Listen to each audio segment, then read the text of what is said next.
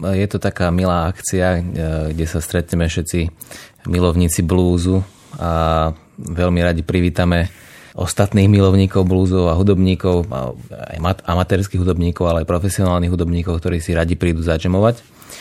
No a táto akcia siaha do minulosti asi myslím do roku 2014, kedy to prvýkrát začalo v už neexistujúcom klube Rustik a odtiaľ sa to už vlastne ťahá už štvrtým rokom pomaly. Mm-hmm, čiže začalo to v klube Rustik, teraz sa to presunulo do Cafe Scherz.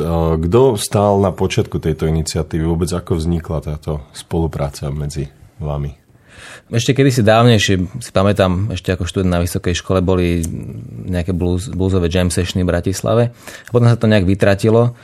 A ja som vedel, že gitarista, ktorý hral v house bande spolu s Ďurím a s ďalším Jurajom, Rašim. Rašim, áno. Takže v Bratislave on je gitarista z BN Moneymakers, tiež kapela, ktorá už asi neexistuje.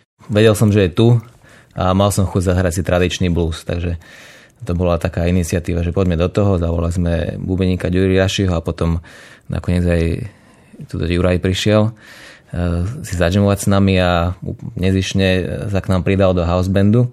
Je to veľmi ako milý počin celá táto akcia, kde mm-hmm. sa fakt stretneme priatelia a zadžemujeme si.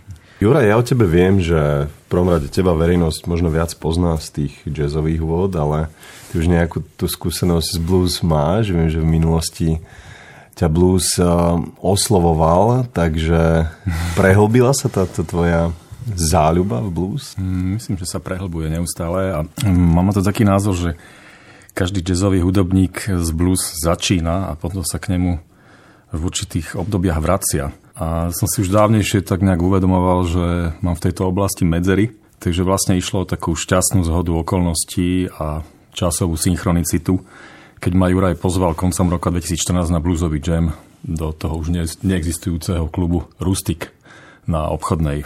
O tebe takisto prezradím, že ty stojíš za myšlienkou pravidelných aj jazzových jam sessionov, takisto v Bratislave. Ehm, možno také tvoje porovnanie, že v čom sa tie jazzové jam sessiony líšia možno od týchto bluesových? Mne prípada tá bluesová komunita taká zomknutejšia. Ehm, tí ľudia mi veľmi vyhovujú. Nie sú až takí individualisti.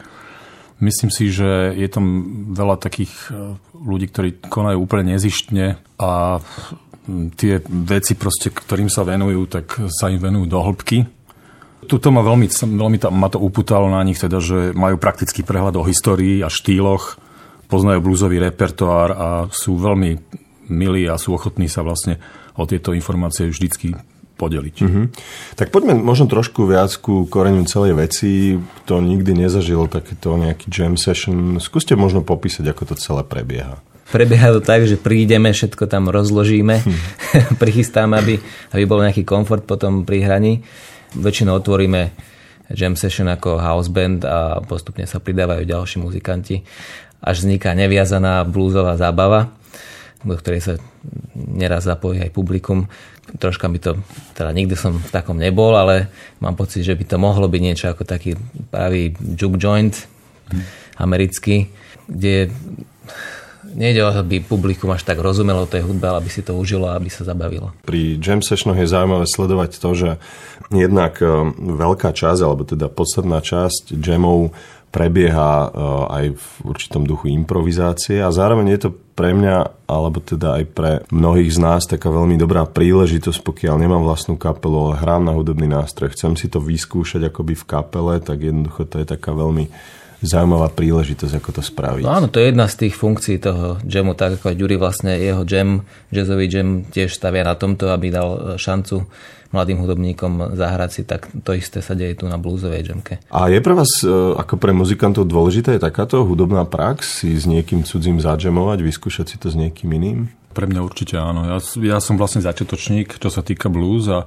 skutočne myslím to úprimne, lebo je to niečo úplne iné ako to, čo som doteraz robil a skús možno Juraj popísať, čo konkrétne ti to dáva. Dúfam teraz, že neodbočím príliš, ale vieš, keď e, v tom 2014 ešte, keď ma Juraj oslovil, tak e, ja som vlastne riešil takú dilemu, že či sa znova nezačať venovať hre na bas gitare a, a pritom teda pár mesiacov predtým, jak, jak ma on zavolal, som začal študovať bluesové riffy a basové linky týchto bluesmenov. Vďaka tomu, že som sa dostal do takéto partie, kde e, všetci sú veľmi, veľmi tolerantní a veľmi milí ľudia a skutočne im ide o tú hudbu a o nič iné, tak e, som sa do toho teda mohol zapojiť a bola to pre mňa šanca, ako som získal tie informácie. Čiže vlastne som, sa, som si urobil taký nejaký sumár alebo takú seba kritiku, čo sa týka blues, pretože v podstate e, som nemal, si myslím, že som nemal, teraz už viem, že som nemal e, základy také, ako by som mal mať na to, aby som potom mohol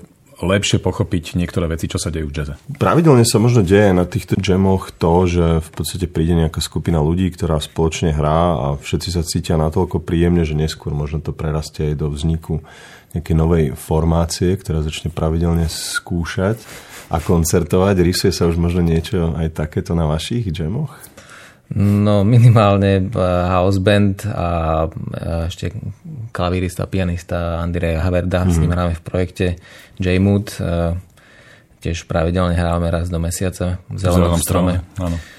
J-Mood rovná sa takmer house band pre bluesové jammy. A potom druhá vec, Andyho kapela, ktorá je veľmi, veľmi zaujímavá, pretože sa venuje dnes už veľmi málo frekventovanému hudobnému štýlu rock and roll. Na ten štýl, ako to chápali Jerry Lee Lewis mm. alebo, alebo Elvis Presley a podobne, Chuck Berry. Takže to, je, to sú ako dva také výstupy vlastne z tohto, čo Juraj inicioval v tom roku 2014.